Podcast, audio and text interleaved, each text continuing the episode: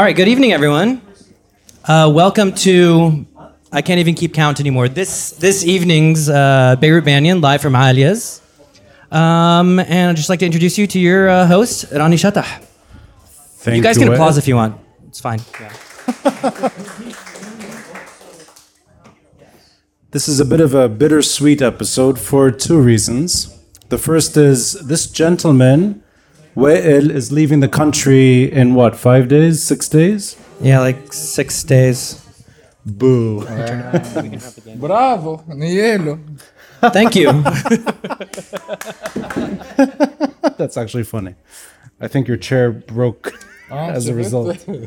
No, the reason I'm disappointed is because all the good people leave. Yeah. So you should not be leaving, in my opinion. You're staying. I'll always be back. Don't worry. You'll be back? I'll always be back. Don't worry. Don't look back. I look. back, but don't look back. Zaven, it's not your turn to speak. Okay, sorry. You had a television show for 15 years. Give me a. Yeah, yeah. yeah. All right.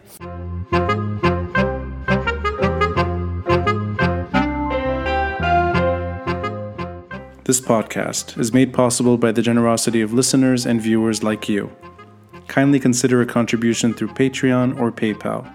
Links are in the details box. Any amount is appreciated. And follow us on social media. We're on Facebook, Instagram, and Twitter. The handle, The Beirut Banyan rate and review us on Apple Podcasts. And to stay updated with video releases, subscribe to our YouTube channel. Thanks for listening, and thanks for watching. I'm Ronnie Chatah, and this is the Beirut Banyan.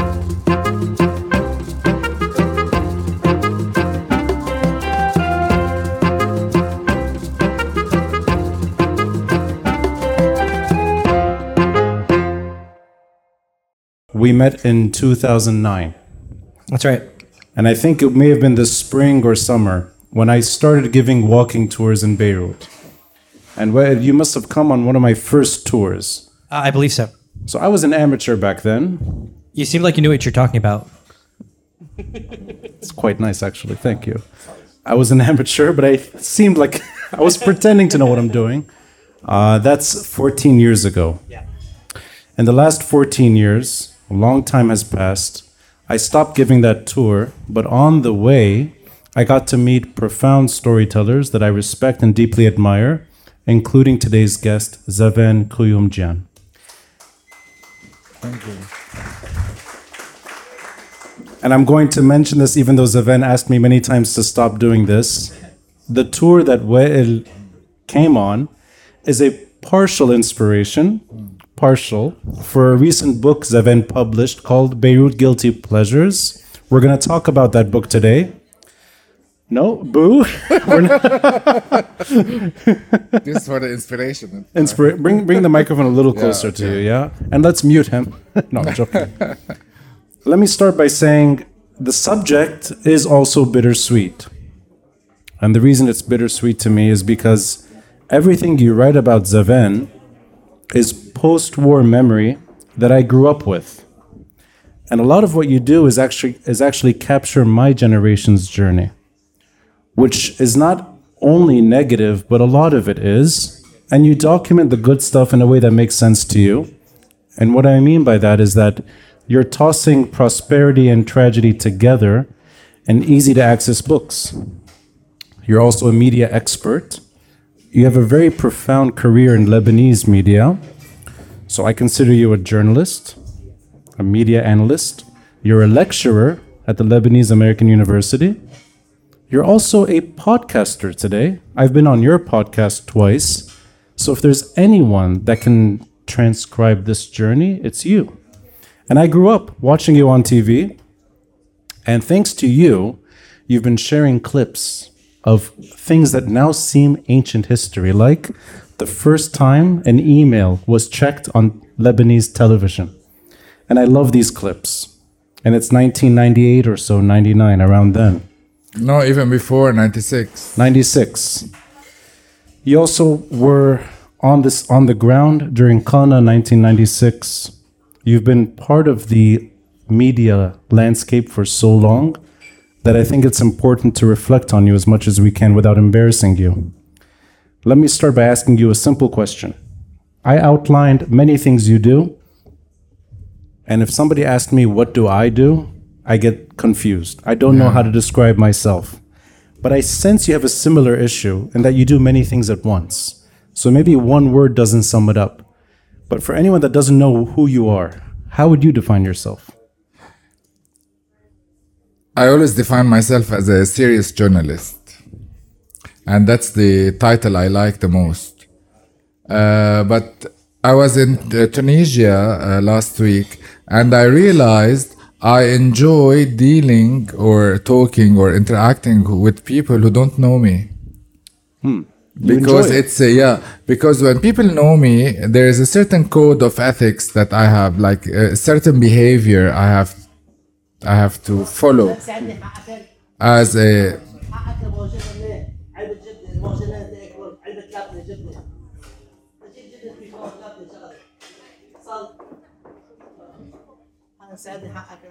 يلا هي راح تساعدك. هلا هونيك الست.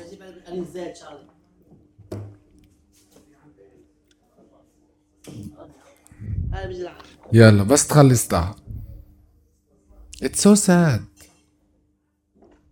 Very sad We're You know, I'm going to interrupt your, your introduction because your books, in my mind, were trying to capture this in history, and we're living through something once more. And I want to go down that road with you as much as I can today. But go ahead, keep keep describing how you. No, no, I, I now I'm I, I, I'm in a different mood now. I'm very sad of what's happening in the country. I've I've put lots of investment in my life, in my dreams, in my career career wise. I, I believe that I'm I, I'm I'm considered to be the generation of war, the fruit of war, because I, I've I've lived the whole war. And when when I was 20, I was told the war is over. And I believed that we can start over. I believe that this can be a beautiful, happy Lebanon once again. And now seeing this, I know poverty always exists everywhere, even in the most in the strongest economies. But what we're witnessing now is really sad. And in in in where we are in the middle of something that we see no hope.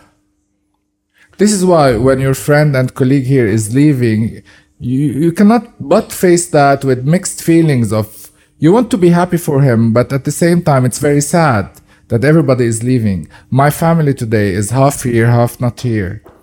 I don't know if tomorrow I'm here or not here. But we don't want to be sad now. So let's let's move on. I'm I'm happy that you're back on the scene. There were years that went by that you kind of faded a bit, and you're back. Did I? I think so. Hmm. You faded, okay. but I think you you faded in a way that made sense to you because now you're making a. No, I didn't fade. Kalina Tiffy, I didn't fade. Fine. You're you you have a comeback in digital media. I didn't have a comeback because I didn't fade. I'm glad you're. I have two dreams in my life. Uh, like I've done everything on TV, so I had two things that I I wanted to do. Yeah. One was to be naked on TV. Now now I cannot do that with my uh, uh, yeah with my weight. And second, I'd like once to eat on TV or on camera. So can I have something to eat? you can take off your clothes too. No. I have to go to the gym for three years and then Then we'll think about it. And then then I will fade out. Okay, you know you're right. I Let's I, eat something. I, I Have you ever done your podcast while eating? yes with Wil- okay. William Noun. Ah, He was after his interrogation. He met me at a restaurant. We sat down, we ate, and we talked. okay. That's the only one I've done. So now if I'm do if I do it, I'll be inspired by you. Let me. Okay, by the way, Ronnie was an inspiration for my book, for my last book. He was really an inspiration, and I'm very serious about it. I did this book because everybody was talking about him as the person who shows the better face of Beirut, the real Beirut. And then I said, why don't I do that also? I can share I can share the Beirut I know in a book. And I started working about this book uh, I started working on this book, and the first thing I wanted to do when I finished this book is to meet you. Oh, I haven't told you this story, so I wanted to meet you and give you this book to share it with your uh, with the groups that you you tour the city with, and then everything happened and everything changed. Well, something else happened. I did two episodes with your wife, Lori. Yes, and then that was another frustration for me. usually, usually I like to be the first in the family. If so she did Roni, I didn't do Roni, and then I had to wait like for another year to do Roni. if Click Roni, if, finished. If one thing hasn't faded, it's your ego. Okay, let me start the episode over. Recalibrate this discussion. I grew up with you in the background. yes. And your first book, That's not flattering, by the way. we're 10 years apart in age, I Okay. think. I was in my prime as an adolescent, Hi, Eva. watching you, in a way, merge traditional media with what became alternative media later. You also wrote a book that I kept on my bookshelf for years and years and years Lebanon Shot Twice. That's one of the best post Civil War books published. And that's thanks to you. I think it's the fourth edition that's out now, or the fourth or fifth? Fourth. Fourth edition. Officially fourth, but it's the fifth because there was one edition that we did two prints. Okay. And the reason it's being updated, I think, is because Lebanon was not shot twice. It was shot several times, obviously. And there's somewhere in the book that it says before, after, and after, after. after. Yeah. And that's very sad also. Absolutely. Because some places you don't see the concept of before and after. After should be better than before. Yeah. And then you have the before. Sometimes before is better, and the after after is like the worst in the three. So that was another journey because uh, Lebanon shot twice. It's a journey in the most famous war photography of Beirut. So basically, it was restructuring or revisiting the photo through uh, searching for the people in the photo and taking back to the same places and capturing their stories because I think the war has been narrated through the stories of politicians or analysts or historians, but it was never told through real people who real, who lived real life, the witnesses, the the people who lived like ordinary people. Uh, so in this book, I tried to capture those moments through those frozen moments in photography. And I noticed I'm going to jump. We're going to talk about Yeah. Beirut Guilty Pleasures on its own. But Lebanon Shot Twice is human focused. Yeah. Beirut Guilty Pleasures is not. It's location focused. Wow. Yes. And I noticed this when I was comparing the two today. Wow. Yeah. And that's why I had a bittersweet moment, is because I saw a lot of what I grew up with damaged today. You know, you mentioned the most recent version, examples like The Ring. The Ring during the Civil War, The Ring immediately after the war, The Ring during October 17, and The Ring today. It's what I grew up with. And there's it's not moving in the right direction. It's moving back and forth. And that's even bad, you know. And this back and forth makes you like not stand on on solid grounds. Yeah. Makes you feel like you're not stable. You don't know the direction. or even walls. There's a re- there's an emphasis with people standing next to walls during the war Yeah. for horrible reasons, and then suddenly there's walls erected in downtown, walls that come down, and now they're back up. And I noticed that there's a deliberateness in this most recent edition, in that Lebanon's civil war is not over, the way I think the book first hinted at. You are 10 or so years older than me um, and your whole post-war experience. Do you feel that way today? Of course, the war has ended because war is pain, is death in the family, is people dying. Now we don't have people dying because of war or because of uh, of warfare. We have people dying because they have lost their dreams. Well, you do bring up the port blast. Yeah, people die. Yeah, yeah. To me, that's civil yeah, of war. course. Yeah, of course. But civil war is very painful. Yesterday, I was having a dinner on Mother's Day with a, with a friend and his mother, and I was with my mother since my wife is not here. So we had like the the mother son dinner, and and suddenly she told me that her father was massacred was killed in a massacre in one of the regions in 1977. And what's painful for her is that this mass- massacre is never mentioned in the narrative of the war. No one talks about that massacre, and more than like 50 people died that day. War is very painful. I know what that means. War, but sometimes instability, crisis, not having a vision, not having a direction, thinking that can you afford a living or not is is an- another war.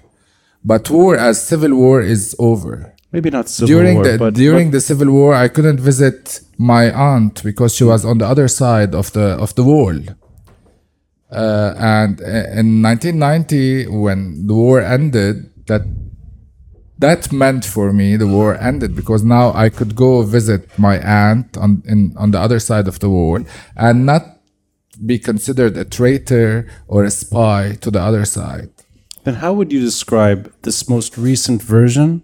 Because the photos that you're focusing in on reflect the Civil War. Yeah. Within you're right, there's no snipers, there's no checkpoints, there's the port blast. But the way you throw these stories back and forth, it's almost like the Civil War is stuck in time. At least that's what I got from the most recent version. I can't think of any other way to describe the port blast as well. I know it's not civil war, but it's this battlefield problem, and Beirut is getting destroyed in the process. So how do, how do you? I'm guessing I'm asking how do you choose your your what do you what you focus in on the most recent version? Let just to end the war thing like just as as an- as a as a final punchline on this i think it was now we are we are vic- during the war we are victims of bombs snipers whatever. Now we are victims of corruption. Uh, so in both cases we are victims. As lebanese people or lebanese the silent majorities of lebanon. And that's very sad as of how I chose my photos for Lebanon Shot Twice, uh, basically, uh, I uh, all my childhood I used to live in Verdun. So Verdun was a kind of away from uh, the uh, from like violence and the street wars or whatever. But I always heard. So for me, the war was something I hear, and next day I wait for the newspaper to see what has happened. And so I started to have this special relationship with newspapers. Uh, and I, I think at that time I've well the whole my persona went into journalism. So uh, and sometimes because when when the sounds were strange or or, or or a bit like you know left me in fear or whatever, uh, I used to cut the photos and put them aside. So it I had this uh, the war memory for me is a sound that I don't know the reason of and next day a photo of a victim or a crying mother or whatever so in uh, around 2000 when i decided to do this book uh, at that time lebanon was the, in the mode of we want to forget everything about the war and Yeah. we want to like alt delete and start over. Right. and i felt i have a story to tell. So i decided to work on this book. And the, the main my my main like uh, challenge about this book was now i know where i am but i don't know those people. Where are they? So i started my search and initially it started uh, for an episode uh, for my show. And it just dragged me. I couldn't stop so every every time i was finding a photo i wanted more because I was so curious. I felt those people are part of me, part of my memory, part of my childhood. I want to make sure they are okay as I was okay. You said Control Alt Delete in the year 2000. Yes, the first that was edition. like yeah. That's why I think of you as that kind of marker. So that book, at least the way I remember it, was that that's a story that's over, and now there's going to be post-war only, not free fall, not Yes, collapse, not violence. The last 23 years have been that roller coaster. So your journey, I think, is part of that, and you you've in a way you rode the media landscape accordingly. You're most known for a post-war television station that's gone. Future TV. Yes. I know that you were on other stations. I know that there is a moment in TL and Yes. etc. But Future and you go hand in hand, and you stayed until the last the last hours, if you will, of that station's history. It's gone. Uh, there's a lot of what you f- focus in on in the books that are not positive stories today. I know we have a nostalgia both of us share for the Green Line, for downtown Beirut and the way it looked post war, and maybe some of that architecture that's gone forever. But I would assume both of us are not happy with the way it looks right now. And the eeriness, it reflects to me at least the 1990s, the early 90s. Yes. But Post-war. now, this moment, I have nostalgia also to Future TV. Because that's also gone. And it was, come think about it now, it was a good moment. Yeah. And sometimes they tell me I look very, I look younger on TV. and I tell them, well, that was like, it was taped 20 years ago. But let's talk about that. Yeah. You spent years and years on Future TV. Now you're looking back in fond memory of Future TV. yeah. How do you, how do you describe that today? What is that to you? For me, that's not post-war. That's in a way the last stretch of this country finally falling. Yeah. It's bizarre. You don't know what to think about it. Like, you don't know. Like, what's happening? What's really happening? We don't know. All I know that something went wrong. Something very big went, went wrong. We are victims of corruption. The system collapsed. There was a system ready to take over. And some of the Lebanese didn't let that happen. So now we are in the phase of no system. No one is ready to take over over and whoever is re- so you are you are not trying to save an old system. You are not try trying to establish a new system. You are just fighting a system that is ready to take over. So you're you're fighting nothing. Yeah. Wow, I didn't imagine it would start this bleak. You know, I um and these are not easy conversations anyway, but I've done an episode with you before. Yeah. And we focused, I think, on the slightly more positive angle Yes. of post war tourism. So, with your permission, I'll jump to that right now because that's the focus of Yeah. Beirut Guilty Pleasures. And I call that guilty pleasures, which is also not very positive. Right, exactly.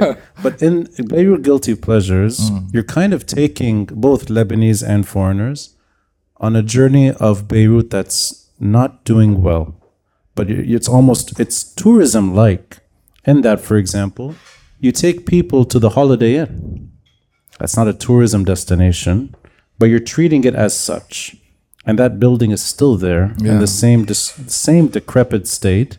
I think it'll be there for the rest of our lives in that state. But you're treating it literally like a tourism stop. And that to me is not the type of tourism I would want Lebanon to be celebrated for. But there is that element in the book that let's own it. And you call it guilty pleasures, I guess, for that reason. But is that an admission to you that things are stuck in that state of affairs and that that is what we celebrate now? In other words, the Holiday Inn stuck in time?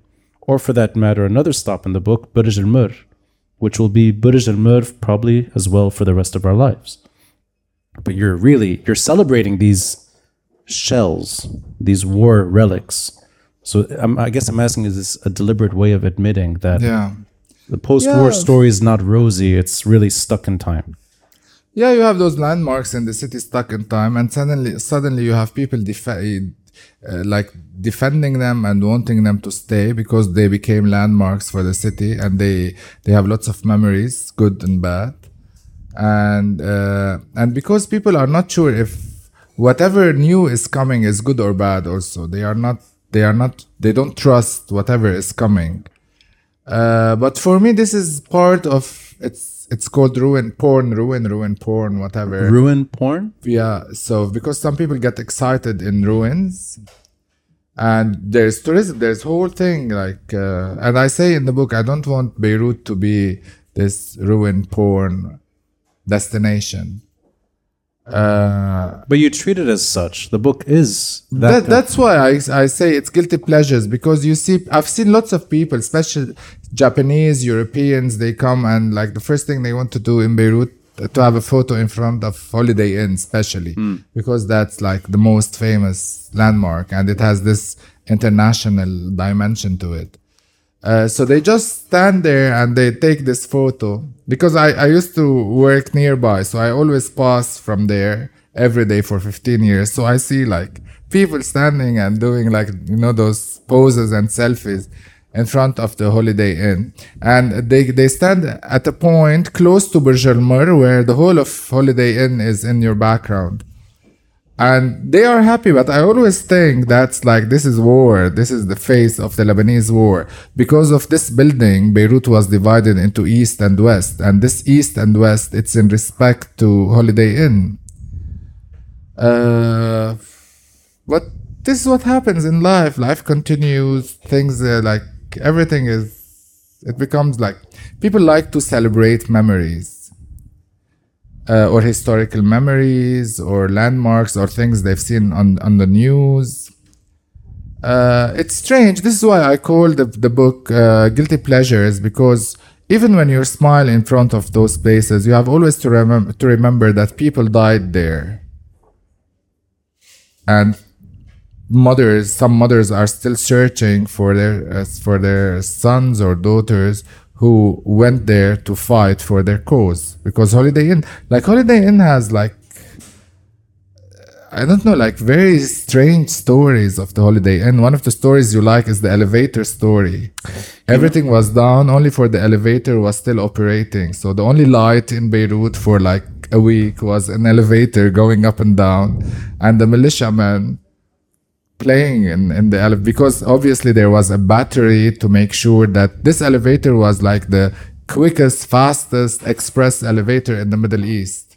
So it was like the wow moment of, of the city.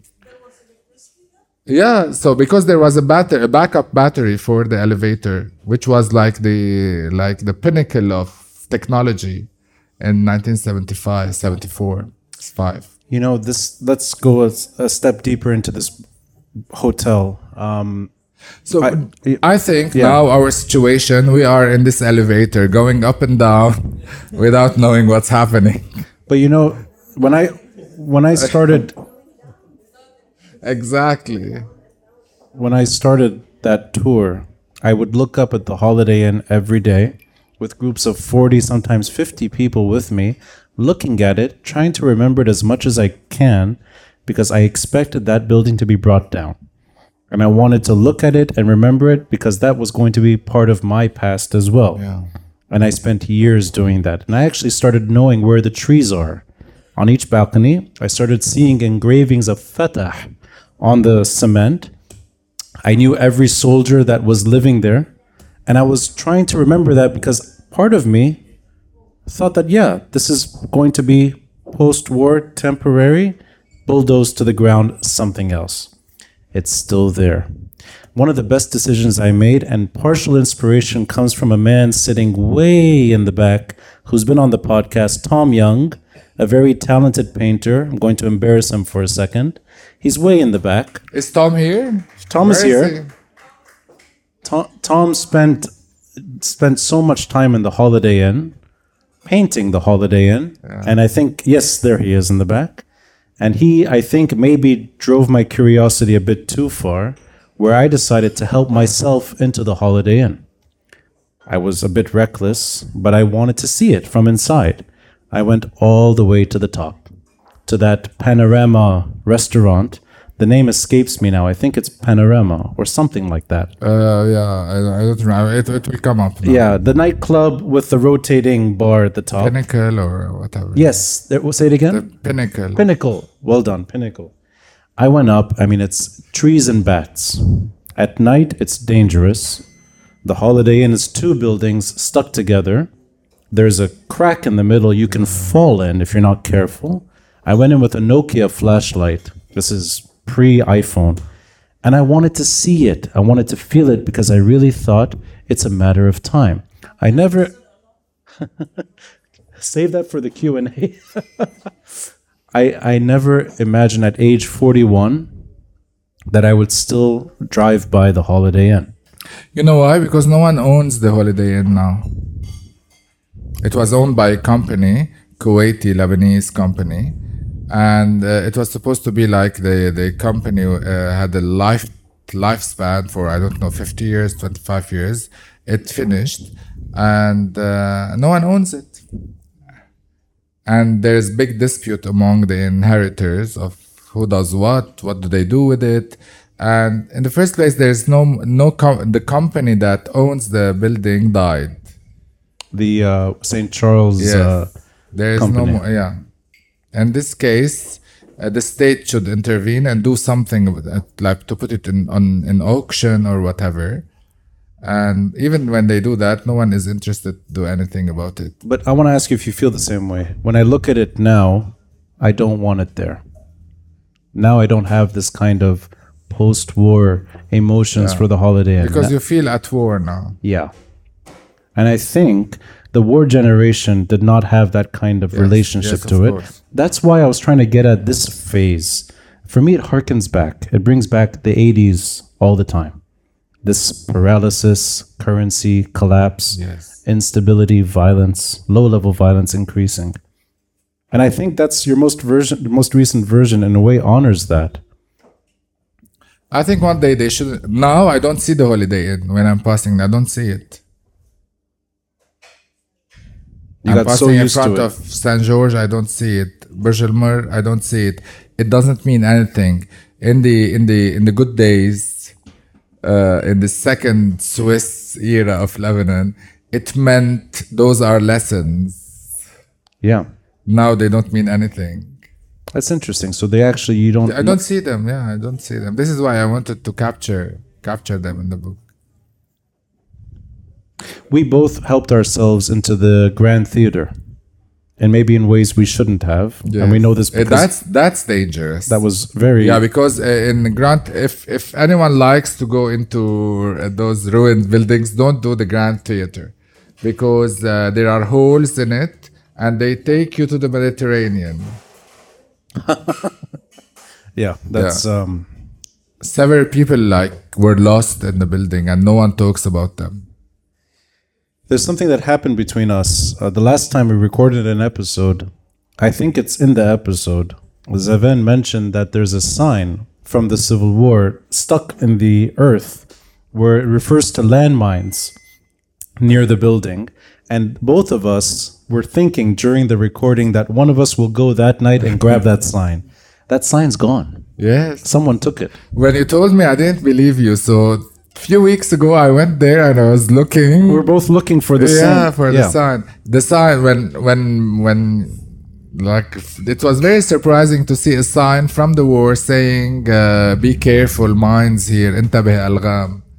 And I saw it when Beirut was in its like best moments. So uh, it sometimes some sometimes things escape from history and remain in your face, like this sign "انتبه ألغام," and Beirut was like happy then, or so we thought. Grand Theater and another structure in downtown, the Egg or the Dome or the whatever, the city center. That's both in the book. Those are the only two stops I noticed that, in a way, celebrate the the structure during October 17. And I'm guessing you were there during that moment. I was actually doing an episode with an artist named Jad El Khoury. I think you may know him. Yes, of course. He would climb the Holiday Inn and paint on the side of the building. He took paint barrels to the top of the egg during the protests and was coloring the egg. Yeah, and it's in the book. And it's in the book. Yeah. So I was doing an episode with him from the egg talking about what he's doing. The egg and Grand Theater, for me, are moments of glory during October 17. But in your most recent version, once more, you show them how they are right now. One's a very dangerous structure, and the egg is gone. The use of it is gone. People don't use the egg anymore, and it's been years. And I think it'll be like that for a very long time. So that to me is also It's the. a, it's a private property now. It's a Saudi private property. But it was private during the protests too, and it was being used. I attended As a public space. Yeah. Yeah, even AUB was doing lectures there. Guests on the podcast were giving lectures in the middle of downtown, but it's locked. And I think it's it's hard to imagine these places blossoming again. So that kind of thread where we are right now, do you see another before and after happening? Or do you think of this one as almost like a final after? Because the book does not hint at anything good coming. And the updated no, not the way I read it. No. And Beirut Guilty Pleasures is not celebration. It's we're in hell and let's go on a tour of hell. So are you able to maybe see something better happening again? Because the post-war generation to me seems like it's over. It's really black. I'm, I'm I'm not that negative usually. I try to be very positive. I do a morning show. I'm very happy even if the dollar is 130k. Um, but I don't know. When I'm sitting with you, I feel like I have to be real. Uh, whatever is happening is happening. This is our life today. We have to admit. This is our life today, and we are not able to do anything to change it some people tried. Some people are like so uh, disappointed not to be able to try. Uh, but there's a big disappointment from everything from the system from the people who tried to ch- change the system from the people who were ready to establish a new system and they failed. So there's disappointment in everything. And it in this disappointment, those landmarks of Beirut, and I have 12 landmarks. It starts from Beirut Port and ends in Beirut Museum, uh, including the Feast, the Egg, Burj Al uh, St. George. Uh, it all, like, those resemble Beirut today. Like, for the next 20 years, those landmarks might be the best thing that Beirut offered to humanity. Are you serious? I'm unfortunately yes I am. The port? That's the best thing because that's the only thing people know about Beirut. Meaning the best thing that's Beirut that's what Beirut stands for today. A port blast that the government is responsible of and no one did anything about it. And those people partially responsible of it were re-elected in public elections uh, uh, supervised by the European Union. Is there anything more bizarre than that? No. In that bizarre universe, you've gone a very unique I just road. want to be guilty in front of it. So you- you're being extremely honest about it. Yes. And that you know. Okay, I see. Well, Lebanon. And I say in the book, we failed to be a, uh, we failed to be a message, because like we saw ourselves for for years that Lebanon is a message, Lubnan Risala. Today I say sorry, we failed that. Someone has to come and confess and say the Pope was wrong. Because we made him wrong. We are not a lesson anymore. We are not a message anymore. So let's find something new. And the best thing I could come up with is let's be a lesson. If you want to be, uh, uh, if you want to run a good state, don't do like Lebanon. If you want to have a good future, don't be like Lebanon. I remember you on TV, and you, I think you would admit this, especially on mm. future TV, as being the completely opposite personality of what you are right now. I think you would admit to a degree of this. There was a sign of always hope in what you were talking about, and an No, up- I, I'm still, I'm very like, I'm very positive because out of all this chaos, I found something, a niche for Lebanon, which which is let's be a lesson and let's celebrate that. I'm fine. I'm looking at it. I'm looking at the positive thing out of it. We're, let's celebrate being a lesson, meaning that we oh, let's celebrate being wrong. Let's celebrate people learning from us. I come from a generation where I thought I can live all the happy memories of that my father used to tell me about the Beirut in the 60s and early 70s And all the narrative I saw on Ray on on TV or in books about how great we were and how what a proud nation we were. We were Hamzat al-Wasl. Is there anything stronger than being a Hamzat al I don't know what Hamzat al-Wasl is exactly, but we were Hamzat al-Wasl بين الشرق والغرب. The Hamzat al the bridge between the east and the west.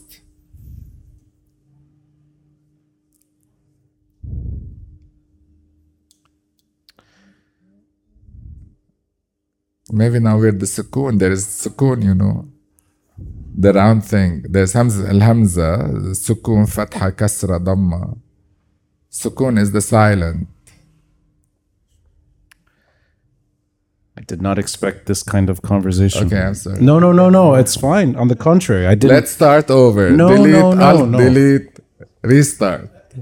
y- you on the contrary it's actually the first time i actually get to know you more. I think it's kind of like a mask is finally off. Did you feel that way when you left future? Because i think what you're doing now it feels like it's a calibration of a lot of what you did on future tv and I, i'm not trying to undersell what you But did. in, in Future TV, I was the other face of Future TV. Future TV was known to be the the the conservative family channel. On Future TV, I was the bad guy. I was the one doing the taboo issues. I was the one doing the, the I was talking about I was doing I, I I- I did like lots of episodes about this book. Hmm. This book, my book about Lebanese war was born on Future TV in a show. In the show, I was talking about topics that Future TV didn't want to even to be mentioned. I was regarding politics, sex, religion, war, everything I can think of. But because I was always this serious journalist who was putting the things or any topic in the right context at the right timing, I could manage to survive. I had lots of uh, problems, disputes, mashakil, whatever. They all happened, but I I could always manage to hake to to go through like to overcome all difficulties. And at at one point, it was like my main concern was not only Lebanon because we also we were also a satellite channel. So my challenge was to have the Saudi audience, the Kuwaiti audience, the Arabs in the USA, in Europe, everywhere. I want the whole world to watch me. So I had I had to be relevant and not a propaganda machine. And like all respectful channels or uh, that's one of my students at LAU. She's happy she saw me outside classroom. So, uh, like all channels, you always leave a space, you know, in the backyard. You have someone in the backyard to prove that you're, you're to prove or to show your your good face or your your you know the, the the other face of things. So I managed to do that, and I was okay. But I was not within the system of the channel. I was the one to prove that there is a good face to this is why one of the very famous quotes that was very controversial when suddenly because those two years suddenly no one was like part of the of the system or part of the establishment. Like everybody was not in the there like you couldn't spot someone who would say i was part of the lebanese establishment that led to whatever hell we are in now. And uh, and in one of my interviews i said well i i was like they told me why i was not very active in the in the revolt uh, phase. And i said i cannot be active because i was the face of the establishment. Or or i was part of the establishment. And then I said, like, maybe I was the good face of the establishment, but I was in the establishment. I cannot suddenly become a من ثوار 17 this is a uh, michelle تشرين. Twainey episode on Yes. Jadid. yeah And I said it like, and I was very frank about it, and I thought like, it's just a thought I'm sharing, and suddenly like it became trending. Like, like now we know who the establishment was. or like someone uh, to have uh, like to have the courage to say that it was part of the establishment and of course then it became part of the political thing like uh, uh, you know using me to to uh, to attack everyone else who's who's been in the establishment and now trying to be away from the establishment. Sorry, Zaven, you saw your role on Future TV as establishment. Of course, I am establishment. I am establishment. I I, I was not uh, I was not anti-establishment. I I I'm I I I was I was You proud. had a show on Future TV. How was that establishment? You mean just that you were on media prior? No, no, no, no. I now when you say establishment, is it has this negative thing, but establishment is the is the system, is the prevailing system, and I was part of it, and proudly I was part of the establishment. I was not passing by. I was I was changing. I was deciding how things should happen, how media should be. I I today all to لا. I, يعني الله ينجينا من كلمة أنا but I claim to have influenced talk shows in Lebanon and the Arab world until today. I claim to change the whole face of Arab talk show. So things that are are like considered to be new, or I'm talking about traditional media, my uh, my uh, uh, online platforms or online show or podcast. It's a different story, and I'm trying to go there and also to leave my mark. But uh, but lots of like many things on traditional media today happening today and being considered like this is new. I started them 20 and 25 years ago on TL and on Future. So I consider everything happening on television today in, in talk shows is a continuation of a, of a line or of of uh, of a way of thinking or of a, of a system or whatever you of a format. But sorry, how is your impact on Lebanese and regional media an establishment problem? On the contrary, that's a positive influence that you've. Yes, of course, but uh, yeah, but establishment is uh, so, uh, like establishment is every establishment is the ruling is the order is the ruling order of things.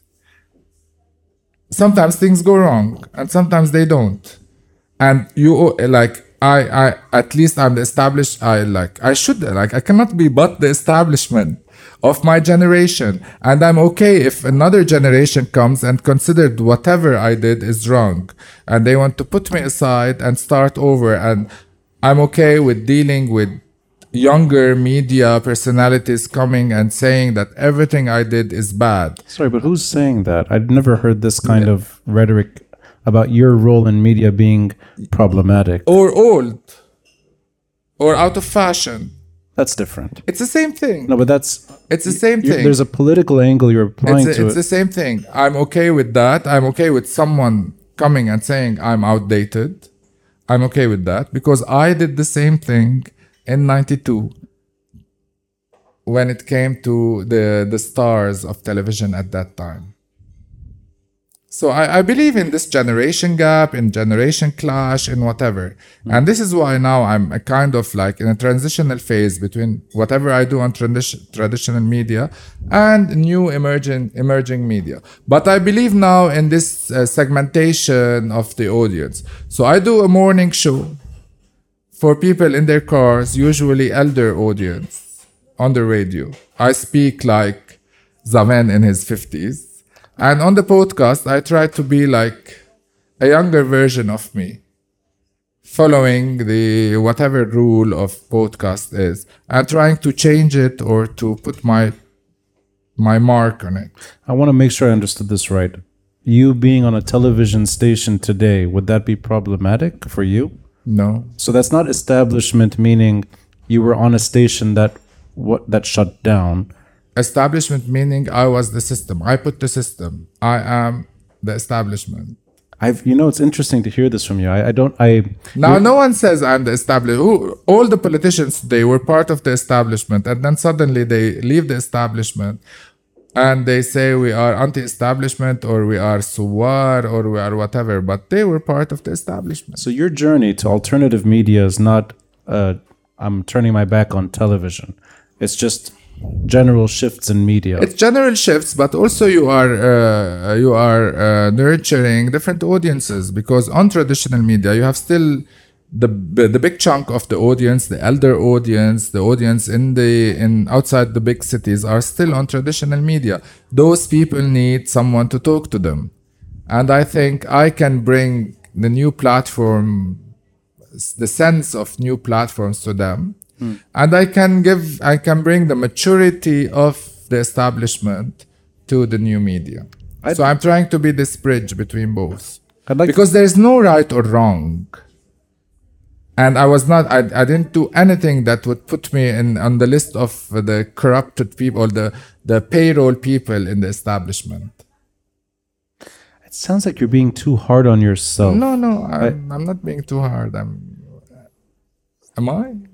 I don't know. I, I don't think of you as part of any problem. On the contrary, I thought of you as a pioneer in Yeah, media. I am a pioneer, That- but you that- think the establishment is bad. I, I don't know your role as being bad. On the contrary, I, I was the good face of an establishment that was that ruled our lives Hmm. for 25 years. there's a political weight to what you're saying that I don't think is there. You know, Diana Moukalled, who was on Future TV, now runs Daraj Media. Yeah. I don't think her role on Future TV was problematic. And I think what she's doing on Daraj is actually a But good. But she was part of. I don't want to talk about Diana. Sure, sure. But uh, when I took the decision to be part of future television, I decided to be part of the establishment. At that time, I could have left Future TV and went to work in Nida Al Watan, which was which was an opposition newspaper, or I would have uh, left it and gone to a more alternative, unlicensed media outlet. I decided to be in the establishment. You cannot win on both sides. You cannot win as someone being part of the system and taking like uh, having the the politicians giving you sources and material material and at the same time you want to be the clean uh, alternative media person you cannot be both I don't. This can be removed from the episode later. Just Okay. for us, are you referring to? For Ra- us, are you are you referring to Rafi and Saad Hariri when you say establishment? I'm trying to understand. i'm referring to the system the whole system you know, because those because those the media me, all media outlets are owned by the politicians future tv was owned by the hariri family nbn is owned by nabih berri uh, lbc was owned by whoever so this is mtv is owned by whoever and we are we those are the establishment did you did you take a decision that was not your? I was part of the establishment. No, no, no. If at any point I was not happy in being part of the establishment, I would have left. That's, that's what I'm asking you. So your books are completely your terms. You're Yes. reflecting on Beirut in a way that makes sense to you, and it's uh, uh, from what we discussed now. I fought in the establishment to have my own free space. I paid high price for that. what is that price that you're uh, the, you're talking about? Your personal. Yeah, I'm personal. I paid in the establishment. We can call it something else if if if establishment is problematic. We can call it something else. it's not the problematic. It's I'm trying to understand your yourself. the system the system the, the the the ruling system the ruling establishment in media. You could have been on a payroll of a politician and being a corrupt journalist trying to uh, to uh, to be like to polish a politician or a party or whatever. Or you could have your own free space not benefiting of anything from the from the system like working as a professional journalist and living from your salary that you deserve and you did. and I did that. So I fought. So it was either money or freedom. And at one point, when I had like, always I had, uh, I had like offers to leave Future TV and to go uh, in Arab or Lebanese outlets, but for more money. But I, I always thought, and my main question was, will I be free to do whatever I like to do? Will I be free, like really free? And the answer was always no. So I, I was thinking, I don't want to fight another war hmm. to have my own space. So once I did that in Future TV, I wanted to keep that and preserve that. I think you did, and that's why you have a career that's ongoing in media. I I know you. But ne- I'm not ashamed to say I was part of the establishment, hmm. of the corrupt establishment. But I, but I say I was like the the happy-go-lucky in the establishment who always had a, a, a different vision and looking at things from a from a different angle. Let's talk about your freedom today. Yes. You have you mentioned the radio show, which you I mean, I don't think it's just dinosaurs listening to you in the morning. I know people that tune into you because of you. yeah, yeah, of course. And your podcast career is quite interesting for me. Yes. Because I think you are the perfect host for a podcast. You're patient. You're never trying to outsize anybody. And I've been on your show twice now. I could do it regularly. It was your show anyway. It wasn't my show. No, I was. It, you he was supposed to host the show I'm hosting now. But because I'm lucky, at one point he said yes, and I was quick enough to say no and grab the opportunity. other way around. I said no. You said yes. Yeah, no, yes, yes.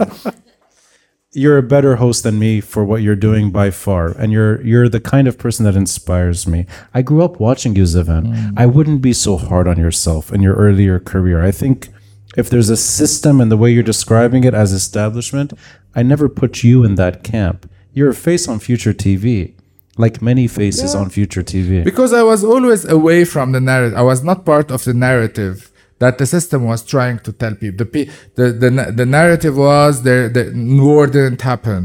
I was writing books, doing episodes, bringing mothers and fathers and brothers still waiting for their loved ones who disappeared during the war. So I was always even in, in even in sex when it comes to topic related to sex the system was telling you you have to do s- the sexual act that way. One two three. Step one step two step three. I came to suggest different steps. And people accepted that for millions of reasons starting from my name. My name looked bizarre or it sounds bizarre or strange or foreigner or whatever. So in in the khalij in the gulf i was zafin. Something that sounded like Oprah maybe or a foreigner coming to the Arab world and with a twist, a show with a twist. And in Lebanon I was Zavan, Zavan, uh, depending. Only in Burj Hamoud I was Zavan. for for the natur of the building you were Marcel Yeah, that was the best moment for me we had to correct him on the spot yes. Did, I, did we? Oh, we did, but I, don't- I don't think he cared. You were still Marcel, and he took a lot of photos with you.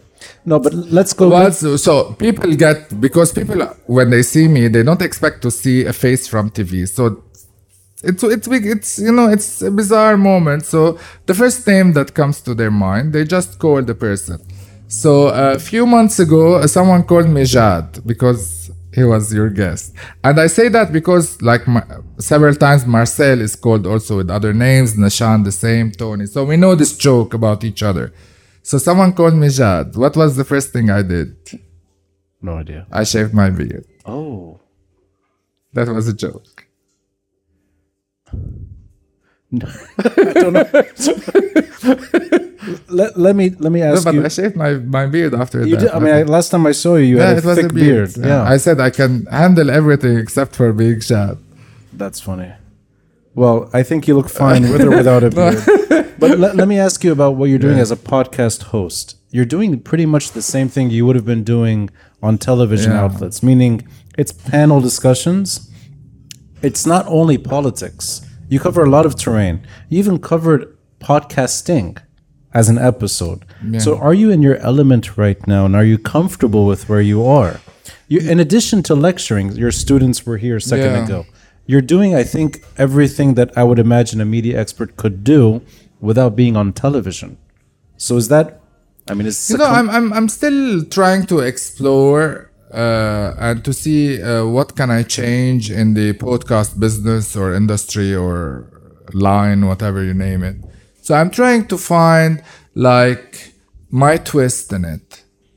I haven't found it yet, 100%, but eventually I will. So I should have my twist, the same thing like I did in talk shows or in morning shows. I should come up with something that I think will like open a new line for how podcasts could be run.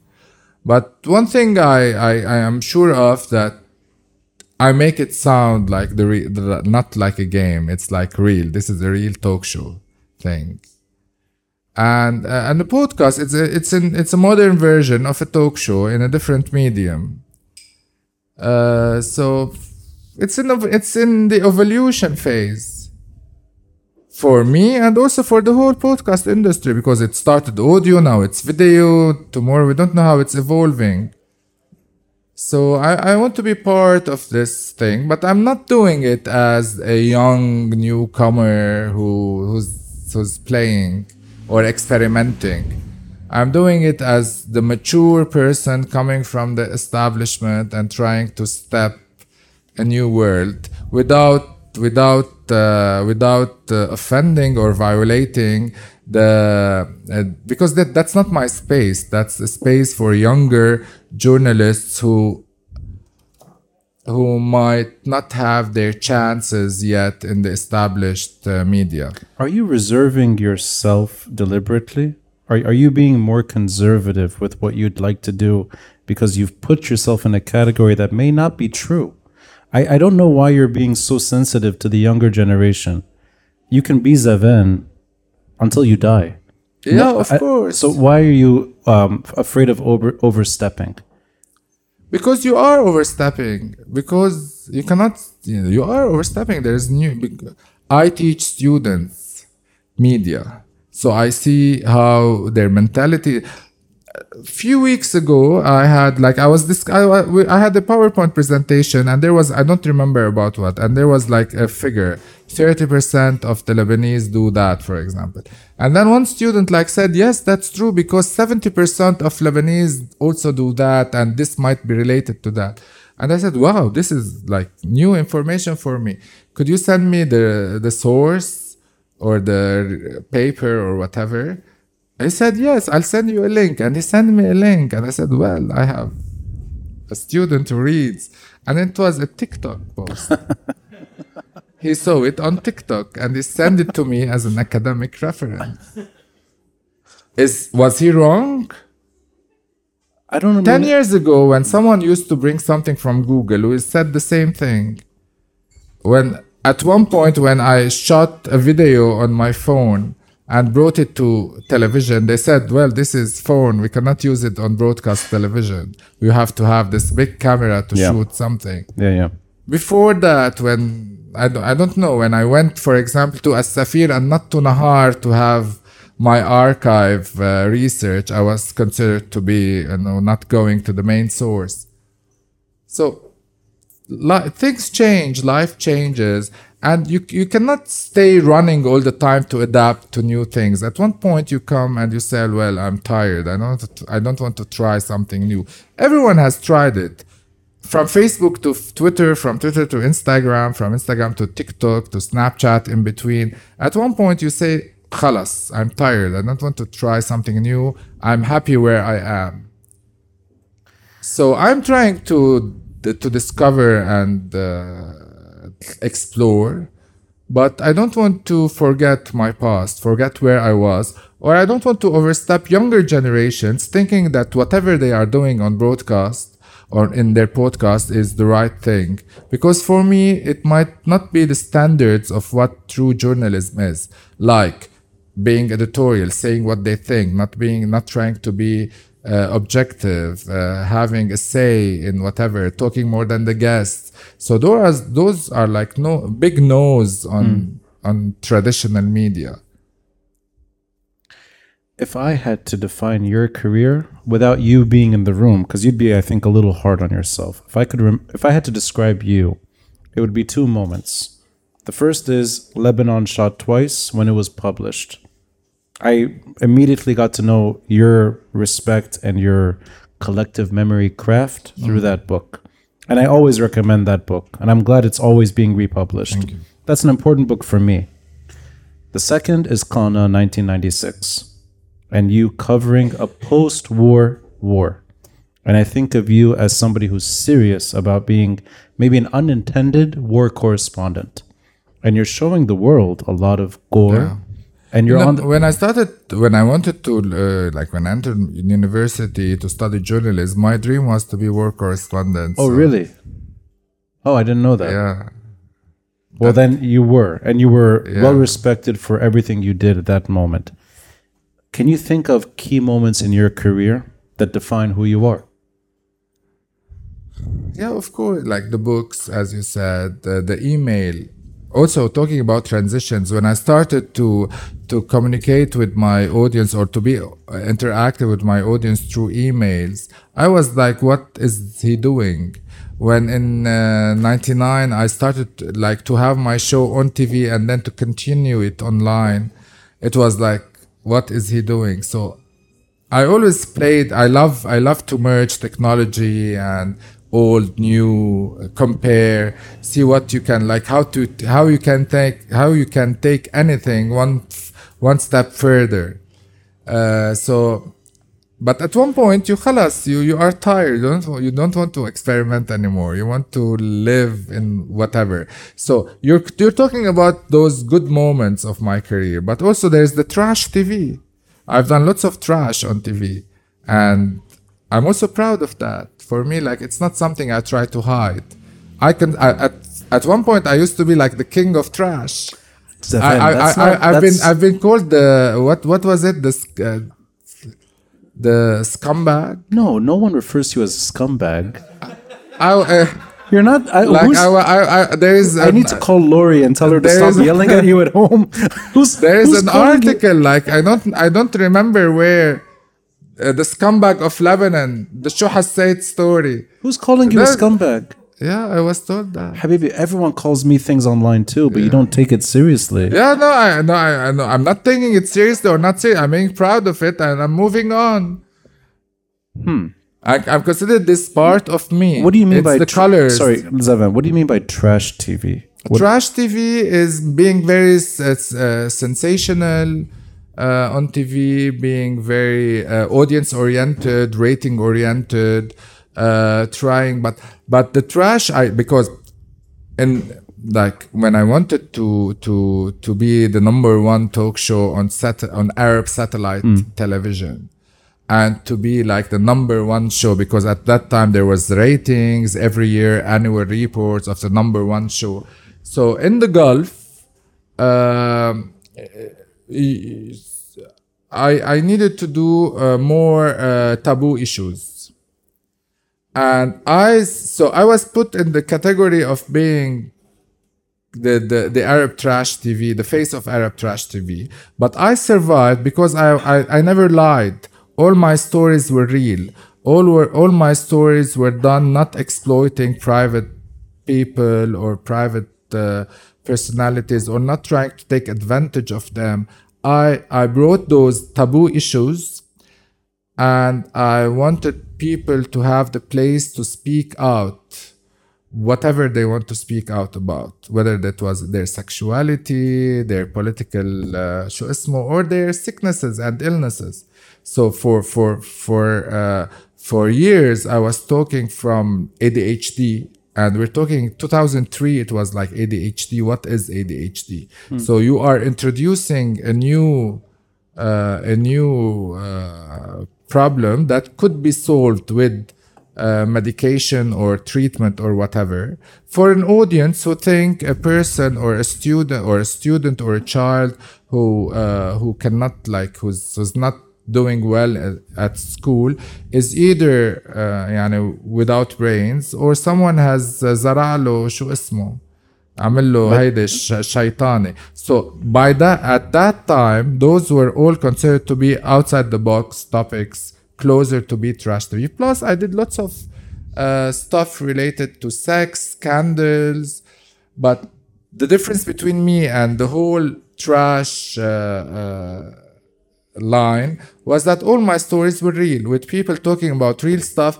I never brought them to teach them lessons or to uh, label them or to tell them you're wrong you're right you're anti-establishment you're part you're anti uh, the general consensus. I just brought them and i was curious to ask them about their story to ask them about how they see things. And this is the, from this came the famous joke on mishu hassait because when I was bringing a prostitute or an HIV positive or a gay person, I was not judging him and telling him, you're right, you're wrong, you made God angry, you made the system, whatever.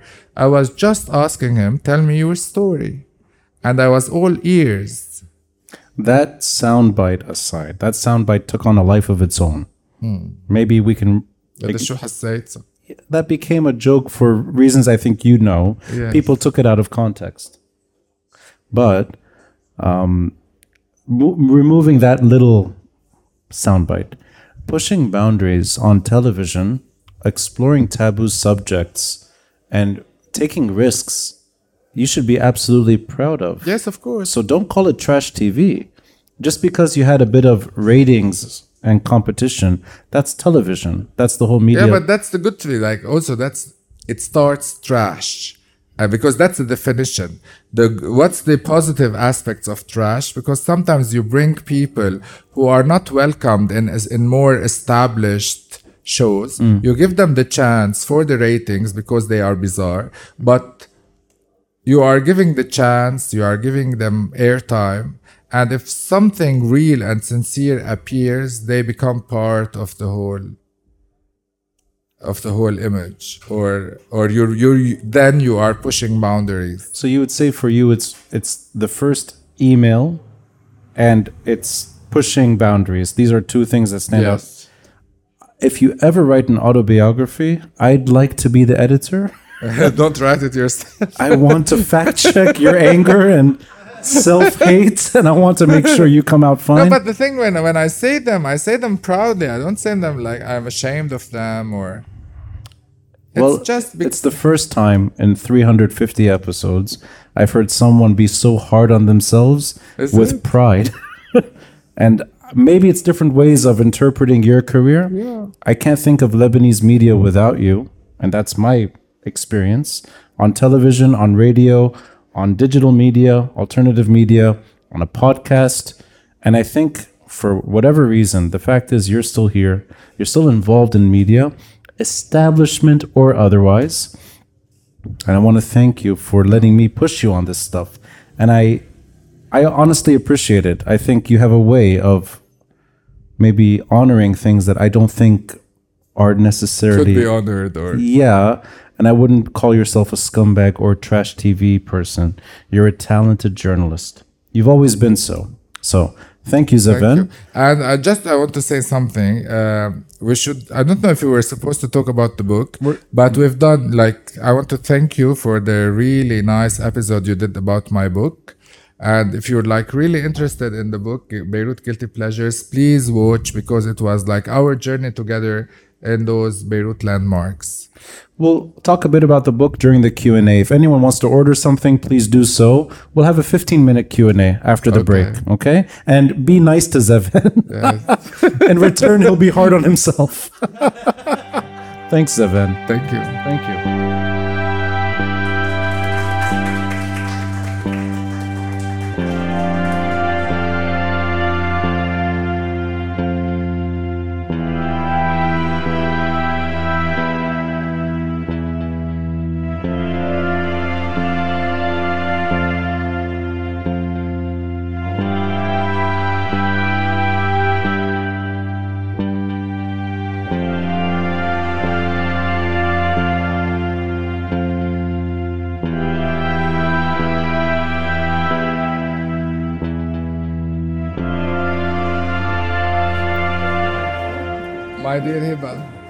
Hello.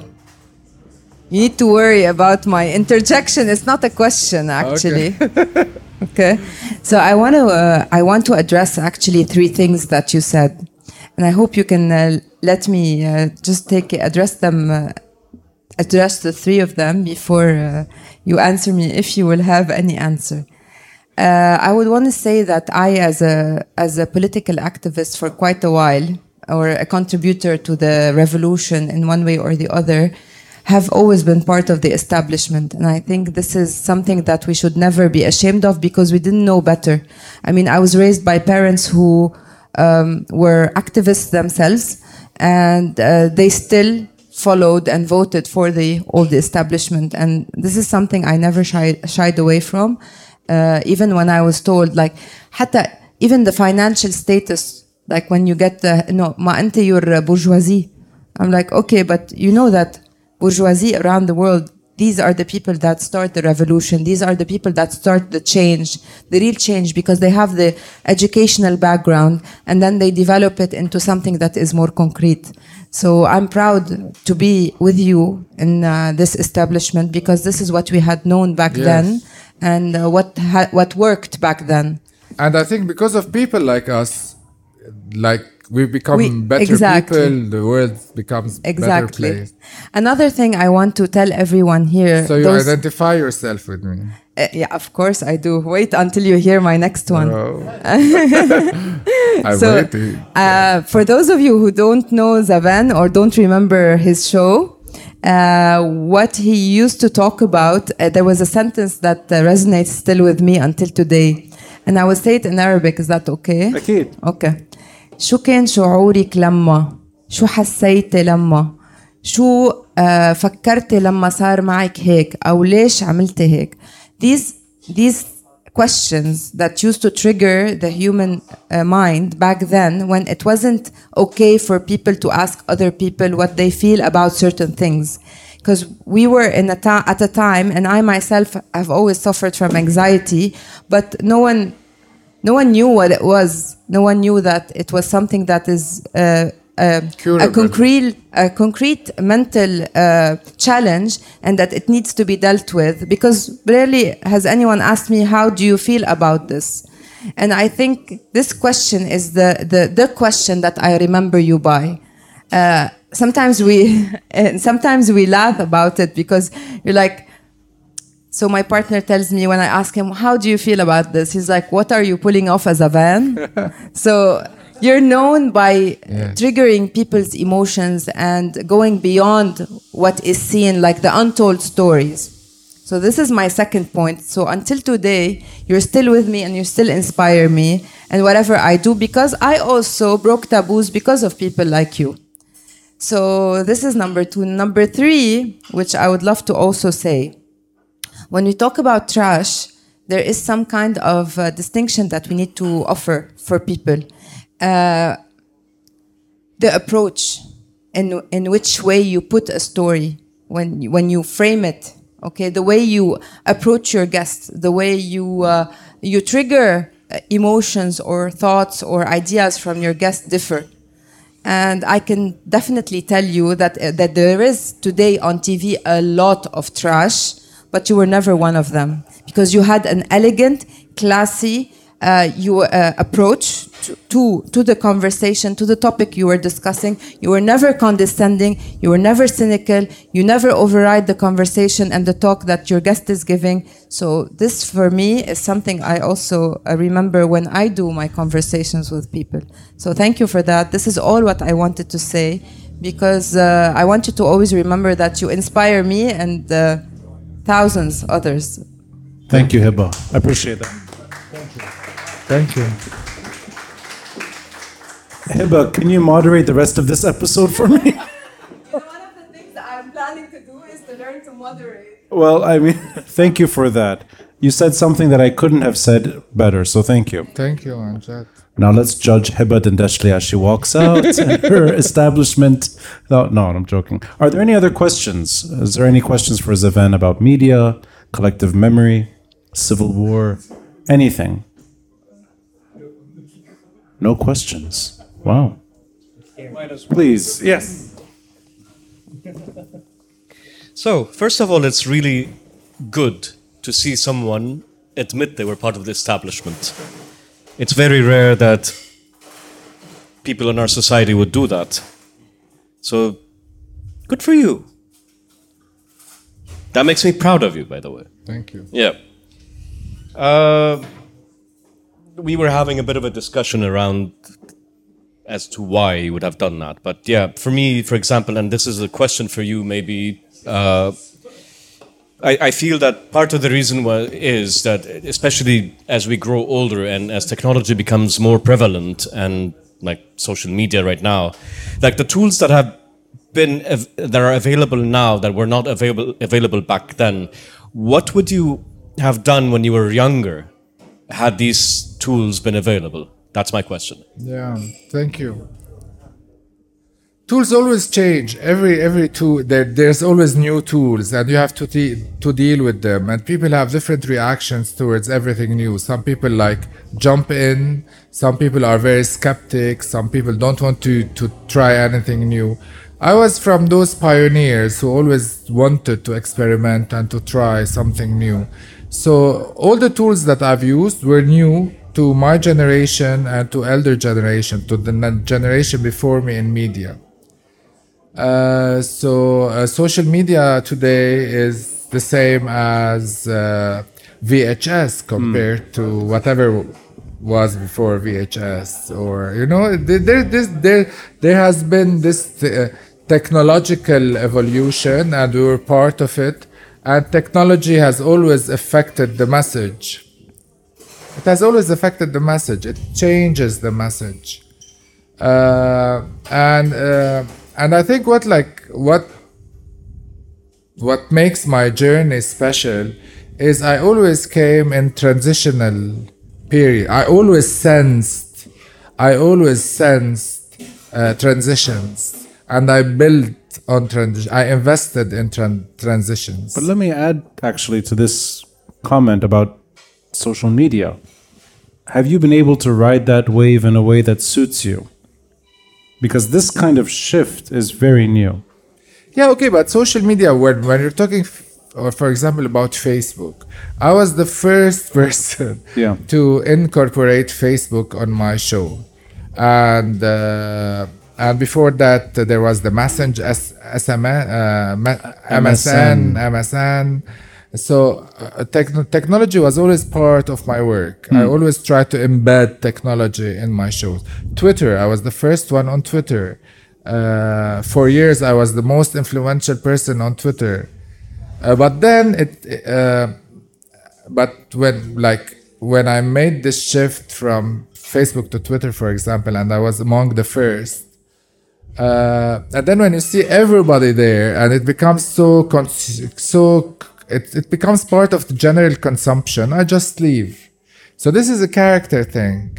So when people started to make to be to becoming uh, more famous or making money or making statements on Twitter, I, I was been there, done that. So I left. So you left social media as it was becoming more Yes. important. It's part of my character, and and for like four years of my life, when Future TV was on the decline and the social media and all the rest of the world was on the incline, and so of course my ratings dropped. And I I took a decision, and obviously it was a, a wrong strate- strategic decision. And I said I don't want people to know my news. I don't want people to follow me on Facebook or, t- on, or on Twitter. I only want I like my only connection with the rest of the world. Want want I want that to be through Future TV. So I stopped everything, and my only message was, "You want to see me? Watch me on Future TV." So it was a kind of a daily message for four years. And I thought everybody will leave social media and come back to watch me on Future TV.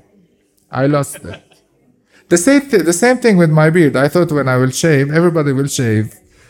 And only three people I know shaved. But now you depend on social media. Now, Yeah, of course. Now, when I when I was like when I tried to be back on Yeah. social media, uh, I was already the, the the old guy, the bad guy, the establishment guy, the mutasabi guy, the, the person who's not who's not like I like who didn't was not there when the party started. Who came who came in late. So I have another question, but before, is there anyone else that want to ask anything to Zaven? Can I ask someone to say something? I wanted her to say something because when I left, when uh, after the break, I was like feeling bad. What I was like, was I that bad? And she was, uh, she oh, made me is feel okay. No. I think she, does she want to? Yeah, she does. Give her the microphone. Uh, Mafi, في ما في صورة ما make me happy. في uh, if you no, want to, no, if you want to, I don't just want to just your voice comes out. it. Yeah. No, I just want to th- say thank you. Uh, you inspired us a lot. You taught me like so many things. Uh, you played a huge role in my childhood. And I think um maybe go back to your archive, watch the episodes, and you would revive that feeling. Uh, I'm proud that you are Lebanese, and I've learned a lot from you. Like I studied journalism, and I think, like, yeah, you deserve the best. You did like you inspired us. Like now we can watch TV, we can learn a lot of things, but it's not easy to get inspired. So that's one of Thank the you. unique things Thank about you. you. Thank you. I hope I will be able to find my new message to the younger generation and to inspire them again. I'm really searching for my new calling in life. During the break, we actually talked a bit about your role as a lecturer on media at LAU. This kind Uh, of at LAU and at Azm University in Tripoli. in Tripoli, right? And actually, you I love to go to Tripoli once a week. you came early today to, from Tripoli Yes. to do this. So this kind of reflection and deep, deep reflection that you have on yourself, which is, I think, unusual. You're able to really self-reflect and self-criticize to a point that's for me striking. Does that come from teaching a younger generation? Yeah, it comes from dealing with people who don't really know you, who know you from their parents, through the eyes of their parents, who think you are outdated, old fashioned, you shouldn't be on TV anymore because they deserve to be on TV, or who have different values and standards and uh, different values. Values have changed. Things I thought like you shouldn't do that. Like I may one one of like one of the things I also started in the in my in my in talk show in my talk show career is uh, uh, reality TV in talk shows. So just making like shooting 24 hours and whatever. So it started with a very famous episode on uh, on uh, beggars, street beggars. And then you know when you do something and it works out and it yeah, you feel you want to go one step further, one step further. And one day I did an episode. I wanted to see how people become when they are really drunk. When they're drunk. Yeah, well, yeah. When you when you uh, when you when you drink a lot, what happens? You go to Ah. Wael's concert on Saturday. so, so what I did, we we we brought ten uh, people. We put them in a big restaurant alone, and we just put the alcohol till they like till they fall down, and we had everything on ten cameras, and I put that show. What happens when you're drunk? And like in today's standards, this is like really unethical. So this kind of you're talking to your classroom about things that you did like that. Is that No, I don't talk about this in the Oh, you don't classroom, refer to that. I, I say I, do, I didn't do that. If you think I did that, I didn't do that. Say- But but the, no, I'm just saying like the limits when Hmm. you push limits and when you do things at the time was considered to be uh, risky uh, or yeah, very risky or very unconventional or whatever or trash even like you, you have all extremes uh, but the thing is i always uh, like i had the guts to try yeah. and I, I always played it safe because I think I did it for a good reason, not for a bad reason. Because I, I was really curious to know. But I'm sure having students, and you said it, many of them may not know that you were on TV just a few years ago. Yeah. I'm guessing there's some humility there as well, because the way you reflect on yourself is striking. But I, we were speculating whether or not the classroom drives you to be more reflective. Yeah, of course, because you're it's new values. I, I told you this story because I wanted to tell you. I want to tell you like even till the last day of my life, I will always regret doing that episode because I think at that time I broke a value that I should have preserved. The I- alcohol yeah. I, I cannot force people to uh, even if they have signed and we have their consent and but still I'm interfering in their in their very personal it's a very personal thing anyways so uh, i still feel that i did something wrong now 10 years later maybe but in today's scope like all values have changed Was there another question? Yep. Hi, Safa.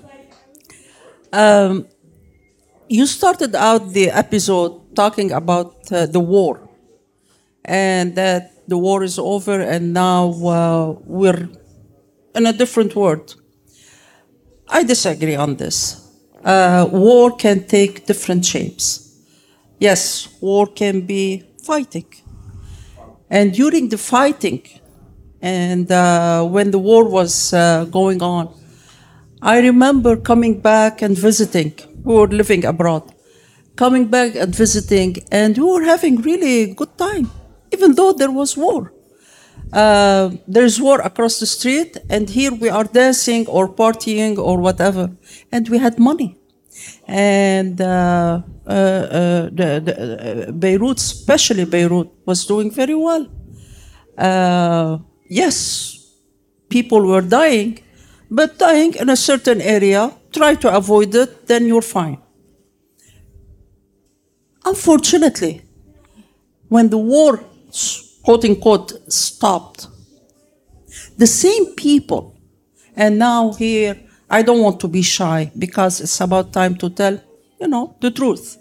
The same people who uh, fought in the war, the same people took over the country. And that's when you talk about establishment. Now, the war kept on going, but in a different way, in a different shape. Now, unfortunately, we're not in a war. We are in a, in a devastating war. We are in a non ending war. We are all uh, suffering in each and every house. And each one of us now, if you talk about people now around us, uh, you, you hear different stories of how much they're having hard time earning their living or uh, living a decent life. Now, uh, there is here in this transition, we had an call it an agreement, call it uh, call it uh, uh, a sort of uh, understanding between all countries in the world to stop the war physically. And we had a certain period of time, around 10 years, where we could almost breathe the, uh, uh, the Beirut that we always wanted. And we did see it. And that's where your part was. Your part in this time when you entered the future and there was future television, everybody was envying you. Everybody was uh, wanted to be part of uh, of uh, uh, uh, being uh, to pass by future TV and see the people entering and working in future TV. Um, unfortunately, ten years later, they killed that man. And that man who made us live the hope of good Lebanon died, and the country died. And ever since, whatever you want to talk about Beirut, the old Beirut, or Beirut during those 10 years, I don't think we'll ever witness it while we are alive, at least not in our generation. So uh, that that uh, feeling of sorrow, I think, would stay with us for long, long time, and uh, I think we lost it. We lost it, unless a miracle happens. But I don't see it. Uh, Lebanon would be back to a decent place to live in where we'll all be uh, uh, at least a middle class. Uh, it's very unfortunate, very sad uh, situation, but that's where we are now. So uh, Good luck. you call it depression, call it, uh, you know, living uh, a misery life, uh, but that's where we are. I see the real Lebanon abroad, not anymore in Lebanon. I see the true, real Lebanese people abroad. And I am telling you this because we lived it. We lived it in Washington. We lived it in Florida. We lived it in Los Angeles. We saw people in Europe, in France. All Lebanese people are wonderful, doing excellent abroad. But in Lebanon, Lebanon, I think we lost it. Now maybe we'll have a different kind of Lebanon. Um, I sometimes say Lebanon could be for a while Gaza, could be for a while Somal, uh, you know, just uh, a passing by country. Unfortunately. Yeah. You know, I love this sentence you said. Uh, there is a better version of Lebanon outside Lebanon.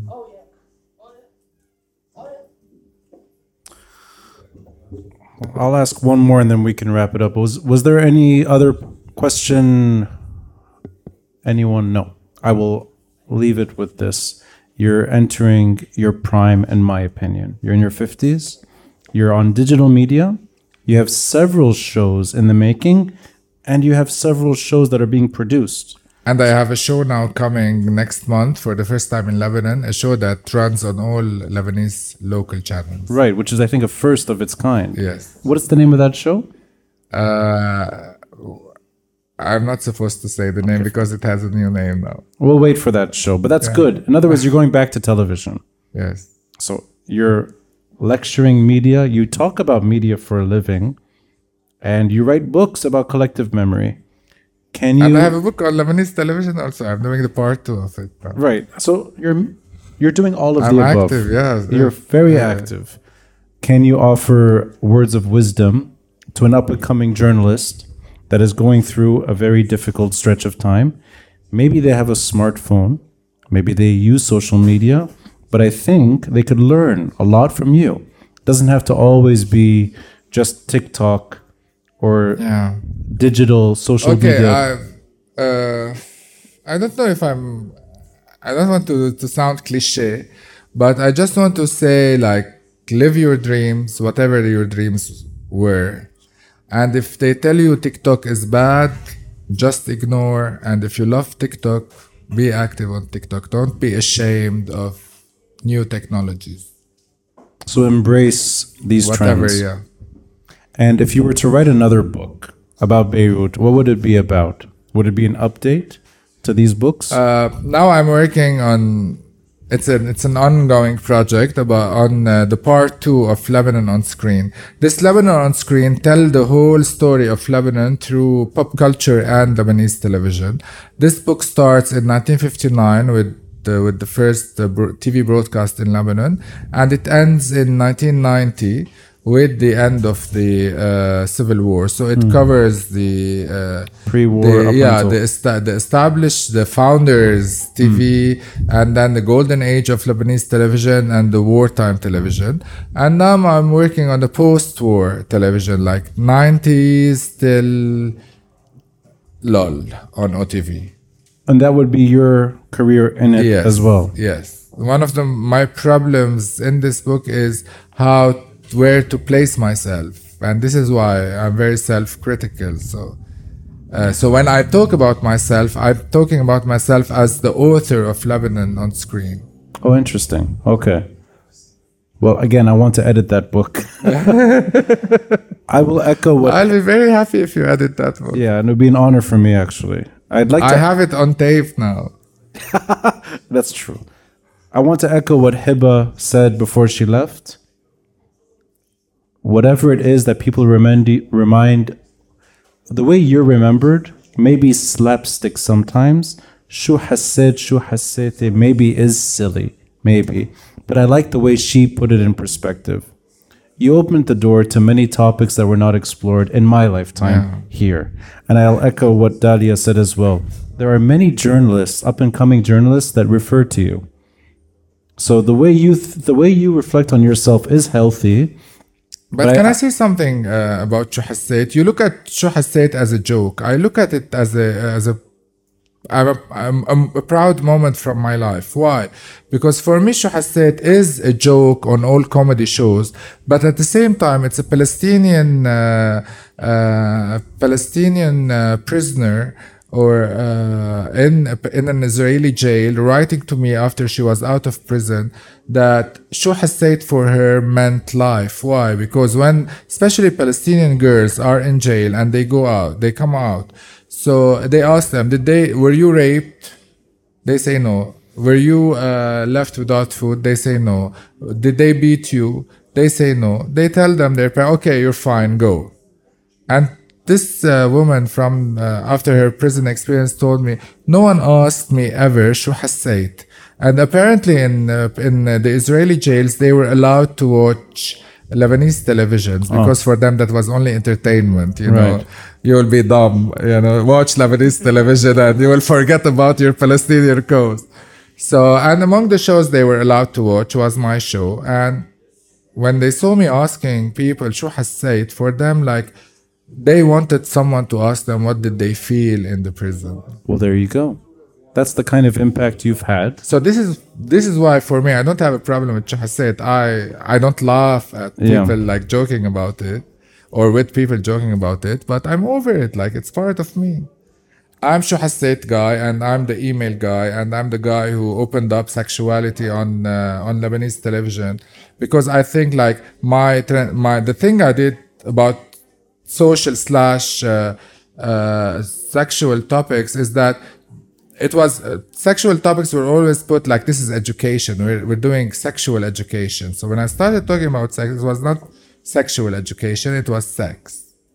The act itself how to make it better bigger wider talk about it freely without without being ashamed or without being embarrassed or without Yeah. or talking about it openly whether we have questions we should ask the questions to the right people or we have uh, cer- certain uh, uh, uh, like preferences also we have to address them as they as it should be you have to end up and drop out i'm sorry No, no, it's the way you address it, I think, was just fine.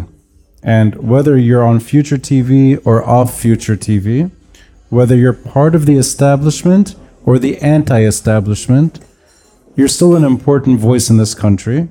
You're also a very gifted collective memory author. These are fantastic books. In particular, my favorite, Lebanon Shot Twice. I think this book stands on its own. and it's a great you. contribution to my generation, the way I think of Beirut. Now, through all this conversation, I want to end it by saying, I know you love this city. And you've told me that in person, you've explained it in different ways, but I feel also a measure of honesty that is new to me, and I can learn from that as well. We're getting a little older, and maybe some perspective is healthy. So I'm glad you did that tonight. Thank you, Zaven. Thank you, and thank you all for coming here.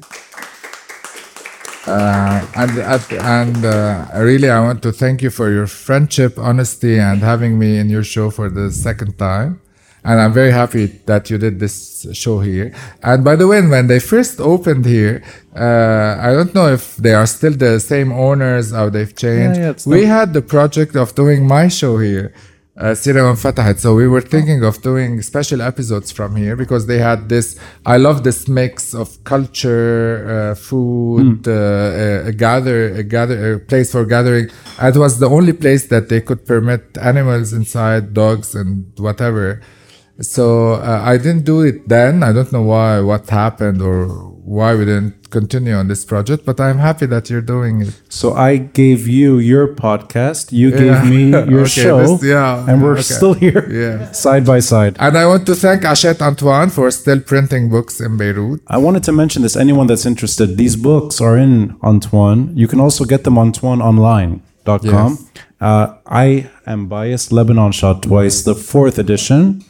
Beirut Guilty Pleasures is the tour.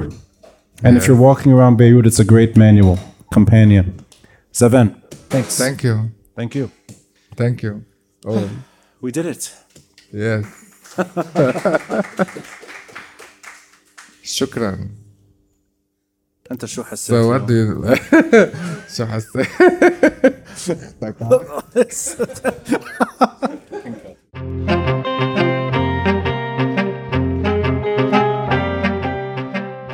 Thanks for listening and watching, and a friendly reminder to support this podcast by contributing through Patreon or PayPal.